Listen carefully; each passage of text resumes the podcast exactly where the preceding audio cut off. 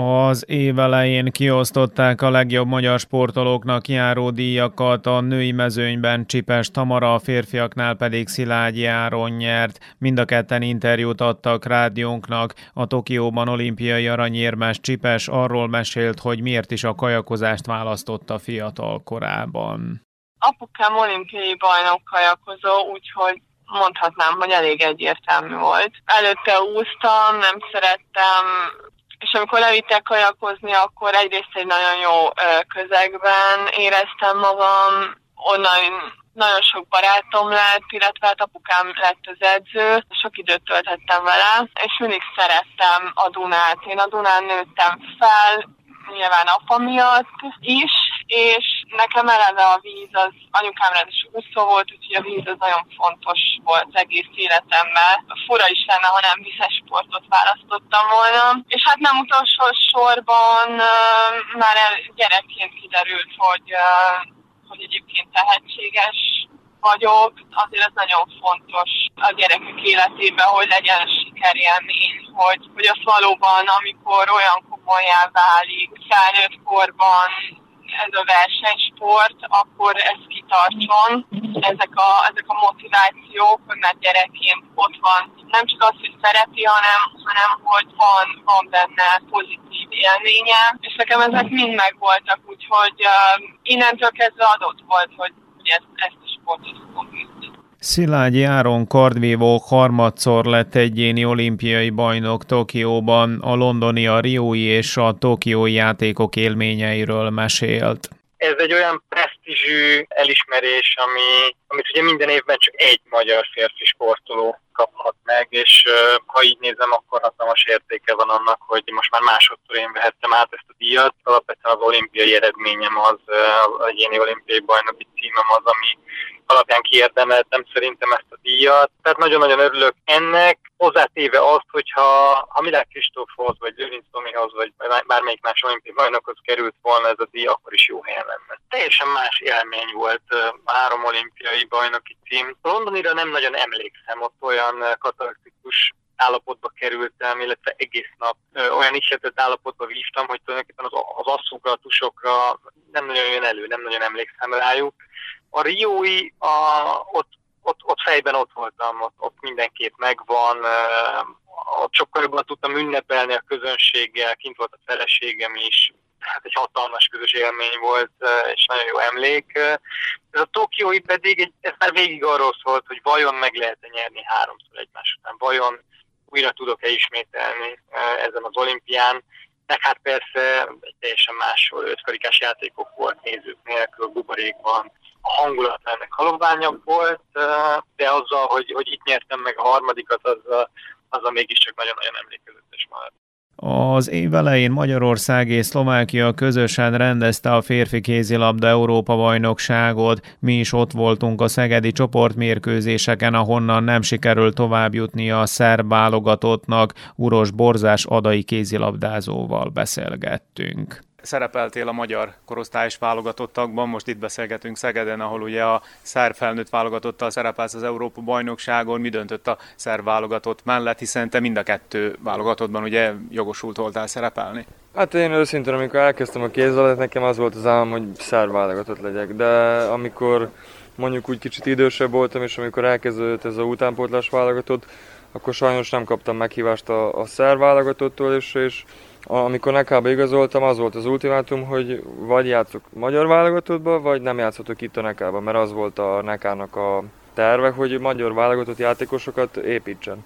Abból a szempontból, a fejlődés szempontból nekem az volt a legjobb döntés, de úgy valahol mélyen bennem az volt a cél, meg az álmom, hogy szerb válogatott tagja legyek. Nagyon boldog vagyok és hálás, hogy itt vagyok most a felnőttekkel is, hiszen ez mégiscsak egy Európa-bajnokság a felnőtt válogatotta, és nem egy utánpótlás válogatottról van szó, és nagyon boldog vagyok, hogy itt vagyok. Olvastam egy internetes megjegyzést az ukránok elleni nyitó meccs után, hogy megvan a szerbeknek az új bal átlövője a következő tíz évre, olyan jól sikerült a bemutatkozás. Hát nem hangzik rosszul, hogy te lennél a válogatott átlövője a következő tíz évben.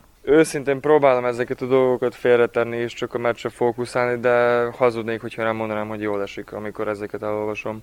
nagyon jól beilleszkedtem, a, a, a fiúk nagyon jól, nagyon jól befogadtak, a többségét ismertem ezelőtt is, mivel játszottunk egymás ellen, de, de tényleg egy élmény, és, és, és, és nagyon-nagyon boldog vagyok, hogy itt lehetek a csapattal, és köszönet a stábnak, hogy meghívott, és hogy bízik bennem. Februárban rendezték meg Pekingben a téli ötkarikás játékokat, amelyen megszületett az első magyar egyéni téli olimpiai aranyérem. Liu Shaoang szerezte rövid pályás gyors korcsolyázásban. Arról beszélt, hogy az olimpiai verseny menetet teljesen más, mint például a világbajnokságon. Hát annyit kell tudni, hogy az ODIA teljesen más versenyzést hoz elő, mint mondjuk egy világbajnokság vagy egy világkupa. Azt tudni kell, hogy a, akik elindulnak versenyzők, azok ugyanazok, tehát igazából a színvonal az ugyanaz, csak annyi, hogy a versenymenet teljesen más amíg elindulunk egy világbajnokságon, ami három napos, és azt végigversenyzünk három nap alatt, azt az olimpián azt ki kell nyújtani, és, és ugye két hétre, egy hétre osztik fel. Tehát teljesen más a versenystílus, a versenyzők szempontjából ugyanaz. Visszatérve egy kicsit Pyeongchangra, ugye 2018-ban azt tudni kell, hogy minden három egyéni távomon kizártak, és csak a, és csak a váltóval tudtam döntőzni. Ebben a négy évben, amíg, amíg eljutottunk Pekingig, nekem az volt a célom, hogy, hogy az olimpián majd minden távon ott legyek a döntőbe. Ez sajnos most nem sikerült, mert most pont a váltóval nem sikerült döntőbe jutni, viszont pontszerző helyen tudtunk végezni, ami, ami egy kicsit vigasztal. Egyébként ugye nagyon sokat fejlődtem a, a négy évhez képest, és nagyon sokat tanultam, nem csak fizikailag volt nagy fejlődés, hanem mentálisan is azért nagyon sok mindenen mentünk keresztül, és, és úgy tudtunk versenyezni világversenyeken, hogy, hogy egyre több érem, egyre több egyéni érem, egyre több dobogó, úgyhogy nagyon sok mindenen mentünk keresztül, és ez a fejlődés ez, ez abszolút pozitív és jó irányba haladott, hanem én mindig el fogom végezni ezt az edzésmunkát, amire az edzők megkérnek, és, és mindig meg fogom csinálni azt, amit elvárnak tőlem, és amit elvárok magamtól. A pekingi téli olimpia után a paralimpiát szervezték meg a kínai városban. A szabadkai Fazekas Tibor játékvezetőként parajékorog mérkőzéseket vezetett, de mint mondta, a járvány miatt Pekingből nem látott semmit. Nem láttam semmit. Szóval úgy volt, hogy városban, bár, mint a városban, úgy van, nem láttam semmit, mert nem volt szabad sehova kimenni, szóval úgy, úgy kell képzelni, egyedül vagy a szobába, nagyon szép a hotel, organizáció, minden tökéletes, de egyedül vagy, vagy a szobában, vagy, vagy ott vagy a stadionon, akkor persze, akkor szobában mit csinálsz egyedül, akkor mindenki a stadionon volt, akkor úgy volt megbeszélve, hogy akkor mindenki a stadionon legyen, ha bíráskodj vagy nem bíráskodsz, lényegtelen ott vagy a stadionon, akkor mégis vannak ottan ugye más bírók is, társaság úgy van, úgy mondva jó volt az organizáció, még minden az tökéletes, de nem bírom még mondani, hogy milyen a Peking. És hogy sikerült maga a verseny? Amit engemet illeti, én nagyon még vagyok elégedve. Megint, amikor elmész egy olimpiára vagy VB-re, akkor ott van kettő, mondjuk rá itten nálunk volt három supervisor is, volt egy video supervisor, még két supervisor, aki néz tégedet, vagyis a vezetőbírót. Szóval mindenkinek még van a feladatja, de nagyon még voltak elégedve, négy meccset fújtam, nyolc csapat kellett volna, hogy legyen. Az oroszokat kidobták, négy meccset fújtam, ha ott lettek volna az oroszok, lett volna 5-6 meccs is, de ez is egy tökéletes élmény, még voltak elégedve a, a szupervizorok, tényleg mindent néznek, szóval mindent beszámolnak, hogy hogy korcsolyáztál, még nézik, hogy hogy beszélsz angolul, vagy kommunikálsz a másik társaddal, hogy bíráskodsz per, hogy vagy fölöltözve, hogy jöttél. Megjelenésed van fitness, úgy mondják, hogy fitness, hogy te eljöhetsz 130 kilóval, de az, az nem, jó, nem jó néz ki a jégen, ugye. Mindenki, aki jött, tényleg már majdnem profi szinten csinálja ezt a bíráskodást. Márciusban Budapesten szervezték meg a birkózó Európa bajnokságot. A szerb válogatott rosszul szerepelt, mindössze egy bronzérmet nyert. A már visszavonult Davos Stefanek értékelt a helyszínen rádiónknak. A Európa bajnokság kötőfogásban nagyon nehéz. Nehezebb, mint a szabadfogás, mint a női birkozás. Itt is látszott, hogy mennyi, mennyi birkozó volt a kötött fogásban, még mennyi birkozó volt a másik két fogásnemben. Örülök e- ennek a bronznak nagyon, az, mert az Ali Arsan ez neki az első versenye, de Európa bajnok kellett lenni neki itt Budapesten, de ez a birkozás, ez a sport, és muszáj beszélni az edzőkkel, le kell ülni, és megnézni, hol, hol vannak a problémák, és szeptember, Beugrád világbajnokság itt van már, mindjárt muszáj csinálni, ahol hibáztunk itt, azokat a hibákat kiavítani, és akkor szerintem, ami nem jött itt Budapesten, majd eljön a Beográdba, és szerintem jó szerepelni fognak a Beográdban. Megkérdeznélek még Nagy Sebastiánról, aki 67 kilóban a bronzéremért küzdött, de végül kikapott. Sokáig győzelemre áll, de ott egy perccel a vége előtt elrontotta a támadást. Mi történt pontosan? Ez a tapasztalatlanság, ami Sebastiánt illeti? Ez a vereség nagyon fáj nekem. Az, mert birkozik Spartaknak, és az én birkozom, úgy bírunk mondani azt, hogy az én birkozom, és nagyon sajnálom. Nem kellett leállnia egy perc a végig, nem kellett leállni, hanem muszáj volt meghalni a szőnyegén. Azt mondtam neki a meccs előtt is, birkozza 150 százalék adjad bele, ez a bronzérem nagyon, nagyon fog segíteni neked. Nem láttam az utolsó 1 perc, 10 másodperc a végig, azt nem láttam benne is. Szerintem itt volt a, itt elment az egész meccs. Az újvidéki Emil Rockova Vojvodina kapusaként igazolt Fehérvárra a váltás okáról és Magyarország élményeiről kérdeztük. Megnyertük a kupát, és már három és fél évet első számú kapus voltam Vojvodinába. Nem hagytam ki egy meccset se sérülés miatt, vagy, vagy bármilyen mások miatt. Ideje volt, hogy távozzak innen. Persze az kellett, hogy történjen, hogy a Vojvodina is boldog legyen egy ajánlattal, meg én is az történt Fehérvárral, és én nagyon boldog voltam, hogy, hogy kaptam azt a lehetőséget, hogy oda menjek. Ugye másmilyen a, kicsit a, a, a fotball, meg a, a mentalitás a játékosoknak Magyarországon, de nem, nem kellett nekem sok, sok idő, hogy adaptáljak, és persze akkor történt az, hogy Kovácsik Ádám megsérült, utána én jutottam kapu, utána én is megsérültem, és hát, hát ez, ez, ez fociba sajnos így, így működik. Milyen élményekkel gazdagodtál Magyarországon? Azt tudom, hogy a Ferencváros ellen két alkalommal is védtél. Egyszer kikaptatok 2-0-ra, egyszer pedig egy-egy volt az eredmény, de nyilván nem volt kis dolog a te pályafutásodban az, hogy a legnépszerűbb magyar klub ellen, a Ferencváros ellen is védtél. Nem, nem éreztem, hogy valami nagy rangadóról van szó, csak, csak megcsináltuk a munkákat, ahogy sikerült. Hát most sajnos egyszer rendben volt, másodszor veszítettünk, de hát mondom megint. Meg akkor üres lelátók előtt védtél, igen, ugye az igen, is igen, nyilván. Igen, igen. Hát az, az, az, sajnáltam, hogy, hogy nem, nem volt valamilyen jobb atmoszféra, de hát nem, nem, nem történt, de most ez volt a szitu. Ez volt e, igazából egész szezonban, ez volt, a, ez volt nem a baj, de hát ez volt a mínusz pályafutásomban, hogy nem voltak szurkolók a pályán. Márkus Robert topolyai nagymester részt vett Indiában a sakkolimpián, ahol a szerb együttessel a 20. helyen végeztek a 188 induló válogatott közül.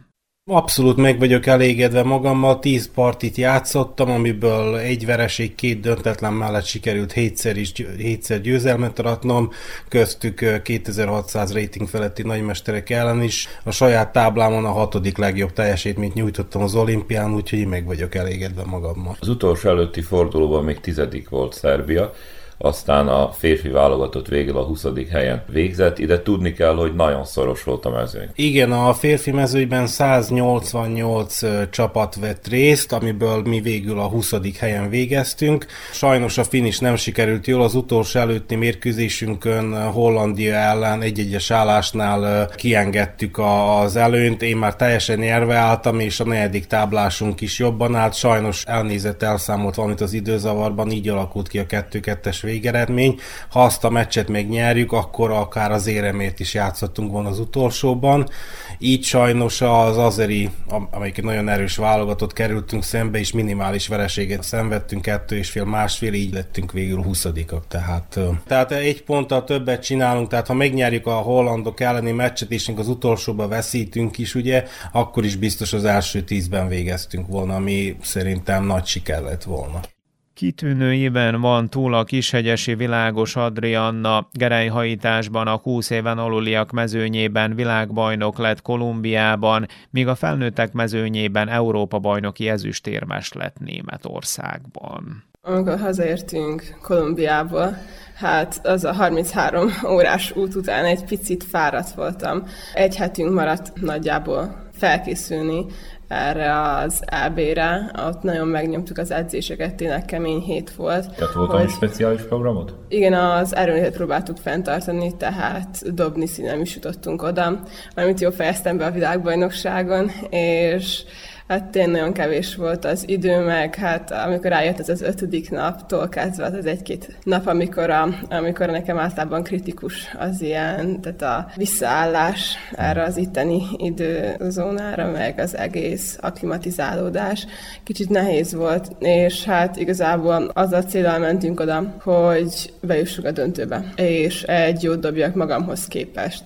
Tehát igazából nem foglalkoztunk sem a, a helyezéssel, sem, hogy most mennyit fog érni a dobásom, csak azt, hogy magamhoz képest jól versenyezzek. Gondolom, az első sorozatban, amikor dobtál, az úgy gyengé sikerült, és ezt a az monitorok előtt láthattuk, hogy az arcodon is látszott. Hát igen, a kvalifikációban is, meg a döntőben is az első sorozat az szörnyű volt. Úristen, kidobtam a szektorból, hát Évek óta nem volt ilyen. Tényleg, tényleg a kezdés az nagyon szörnyű volt, a második dobásom 55 lett. Úristen, amikor én oda mentem a anyukámhoz a kvalifikáción és a két X után, itt pedig a két rossz dobás után, hát úristen, rezgett a kezem, tehát nagyon-nagyon ideges voltam.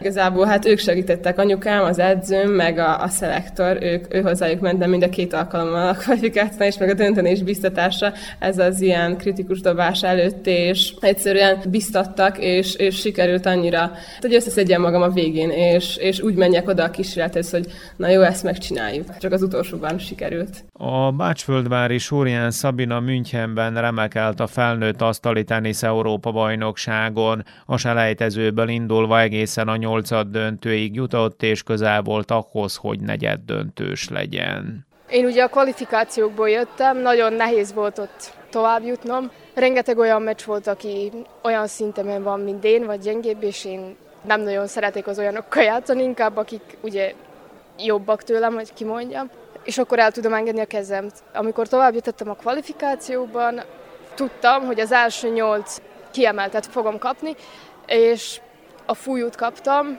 portugál szintén kínai, aki szintén nagyon jó játékos, bent van a, talán a 40 vagy 30-ban a, a világon. Elengedtem a kezem, nagyon jól játszottam, nagyon meg vagyok elégedve, és sikerült nyertem ellene 4-2-re. A nyolcad döntőben pedig szintén egy portugál-kínaival játszottam. Ezek a kínaiak valahogy mindig szembe jönnek veled? Hát igen, ők mindig. Nagyon jól játszottam ott is, nagyon meg vagyok elégedve. 2-2-9-6-on volt, és 10-9. Sajnos azt a szettet nem sikerült megnyernem, és utána a hatodik szett szintén különbség volt, 13-11.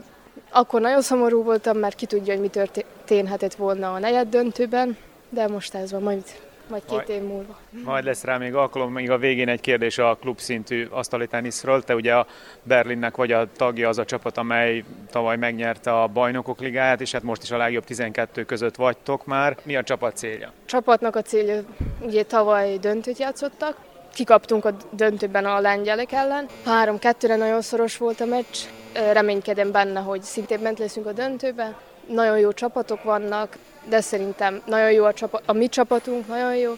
Remélhetőleg meg fogjuk nyerni a bajnokok ligáját.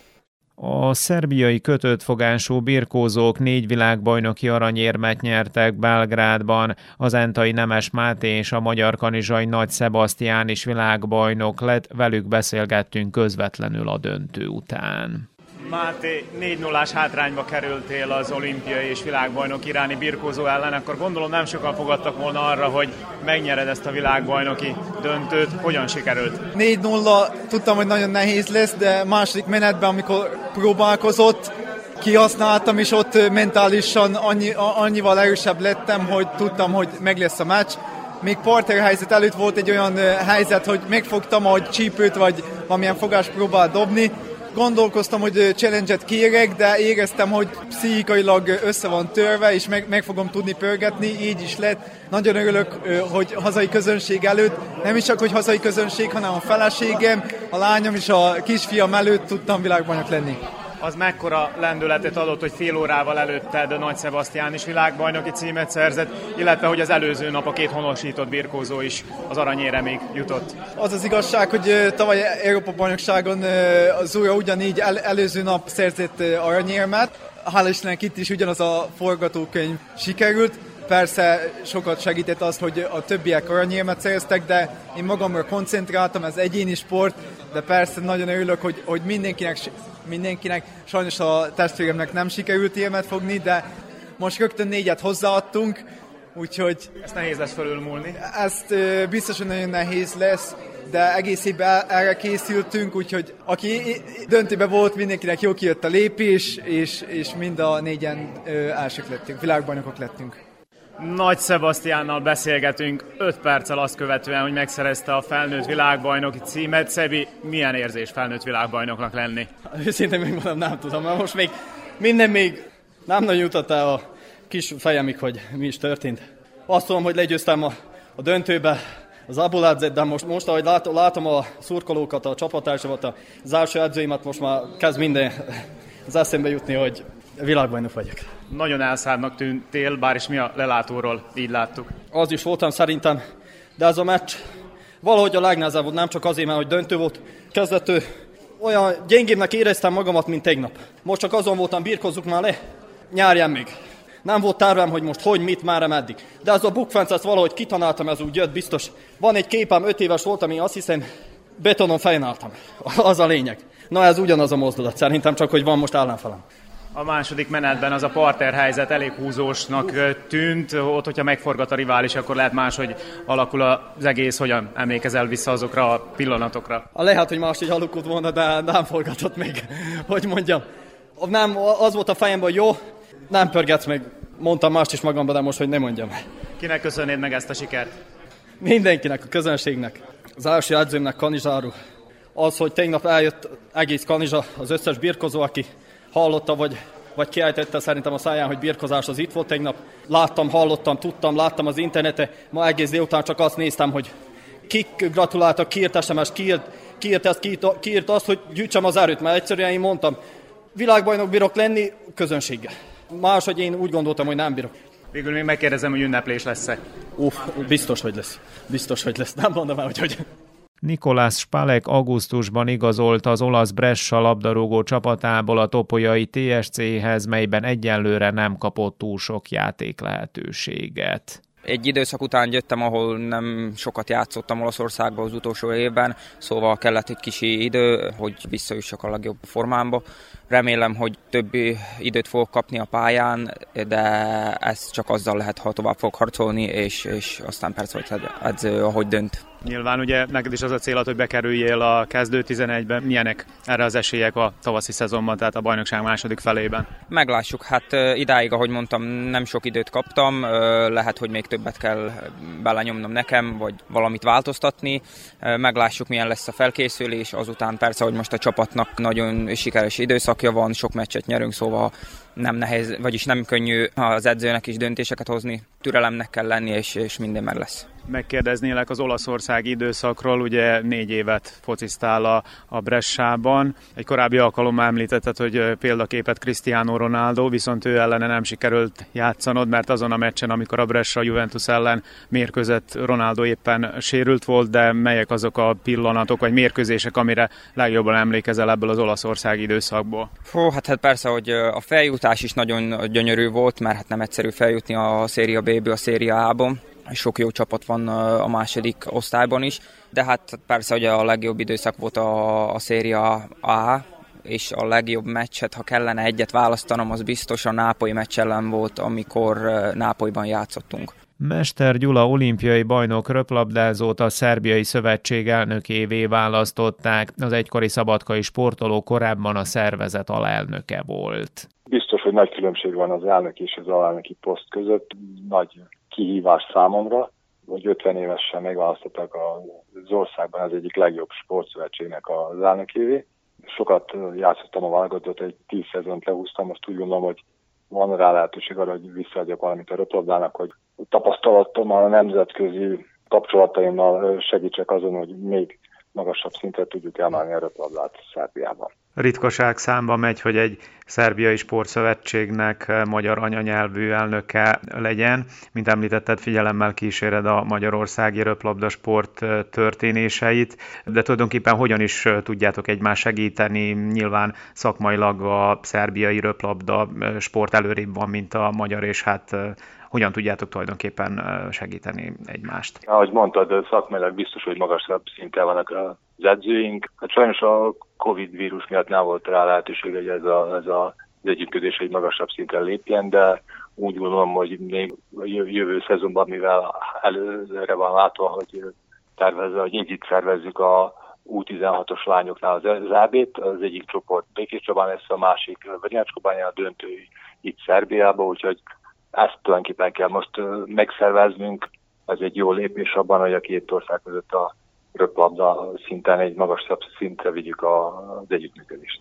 Liszka Péter topolyai testépítő országos bajnok lett 2022-ben, majd Spanyolországban részt vett a Masters világbajnokságon. Erről beszélt szerkesztőségünknek. Tehát előtte volt egy országos bajnokság, ahol megnyertem, azután volt a Spanyolországban, Santa Susannában volt megtartva a világbajnokság, az IEBB-s világbajnokság. November 3-ától 8-áig tartott a másodikán kellett bejelentkeznünk, de, de harmadikától indult a verseny, és nyolcadikáig tartott. Úgyhogy több mint 2000 versenyző több kategóriában vett részt, tehát eh, nagyobb részt, mint master kategóriák vettek részt, tehát eh, nem csak mint testépítő, hanem voltak nők, mint bikini fitness, body fitness, eh, atlétik, tehát eh, több kategóriára osztott ez a, ez a 2000 pár száz versenyző. Az én kategóriámban 18-an vettek részt, mérlegölésnél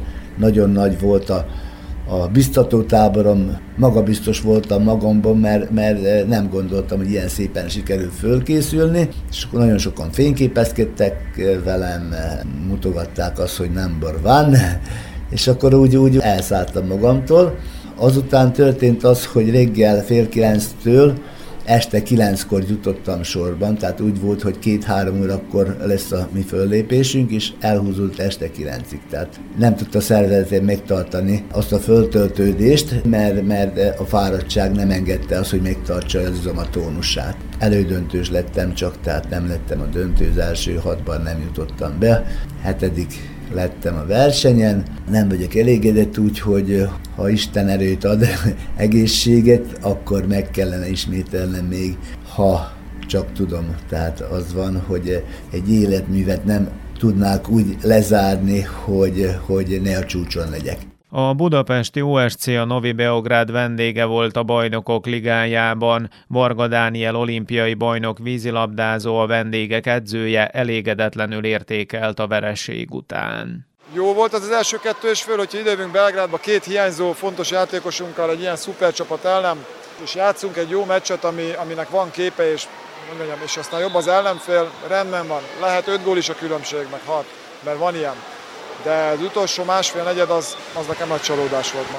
A csapat hogyan tudja tartani ezt az erőltetett menetet, hiszen már a BL selejtezőben is játszottak, ugye magyar bajnoki, magyar kupa mérkőzések vannak, számtalan találkozó, mennyire nehéz az a csapatnak, illetve az edző dolga mennyire nehéz? Hát hosszan sorolhatnám, de röviden válaszolok, tök mindegy. Hát ez a sport, ez az élsport, a játékosok erre szerződnek, nem csak jogilag, hanem azért is csatlakoznak az OSC-hez, mert feltételezem ezt a kihívást keresik. Nekem is fárasztó, a játékosoknak is fárasztó, de az ellenfeleknek is az.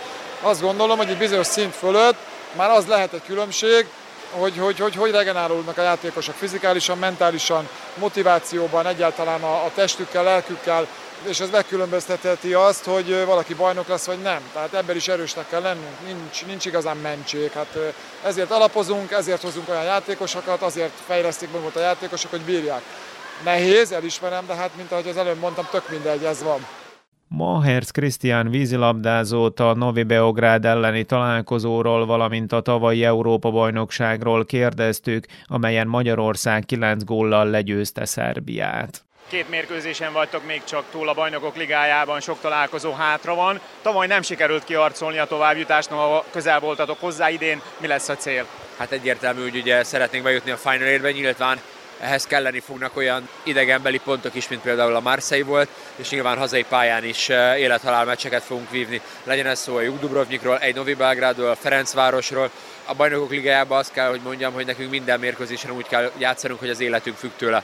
Ezt azt gondolom, hogy a második fél időben ma, ma nem tudtuk úgy kivitelezni. Hiányzott az a tűz, az a mentalitás, inkább egymásra mutogattunk, de igyekszünk ebből úgy fölállni, hiszen nekünk jövő héten már Magyar Kupa 4-es döntőnk van.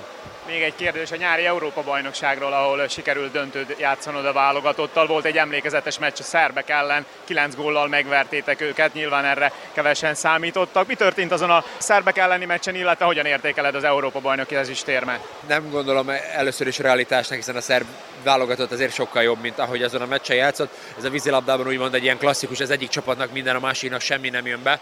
Nyilván ez egy rangadó volt, hogyha az egy egy-két gólos mérkőzés, akkor az ugyanúgy benne van. Nyilván mi akkor egy felfelé ívelő pályán voltunk, rengeteg volt a tűz az akarat bennünk, a szerbek meg gyakorlatilag bekerültek egy olyan spirálba, amiből aztán nem is nagyon tudtak kijönni, de hát nyilván magyar emberként azért, meg magyarként mindig azt gondolom, hogy egy nagy dolog megvenni a szerb válogatottat.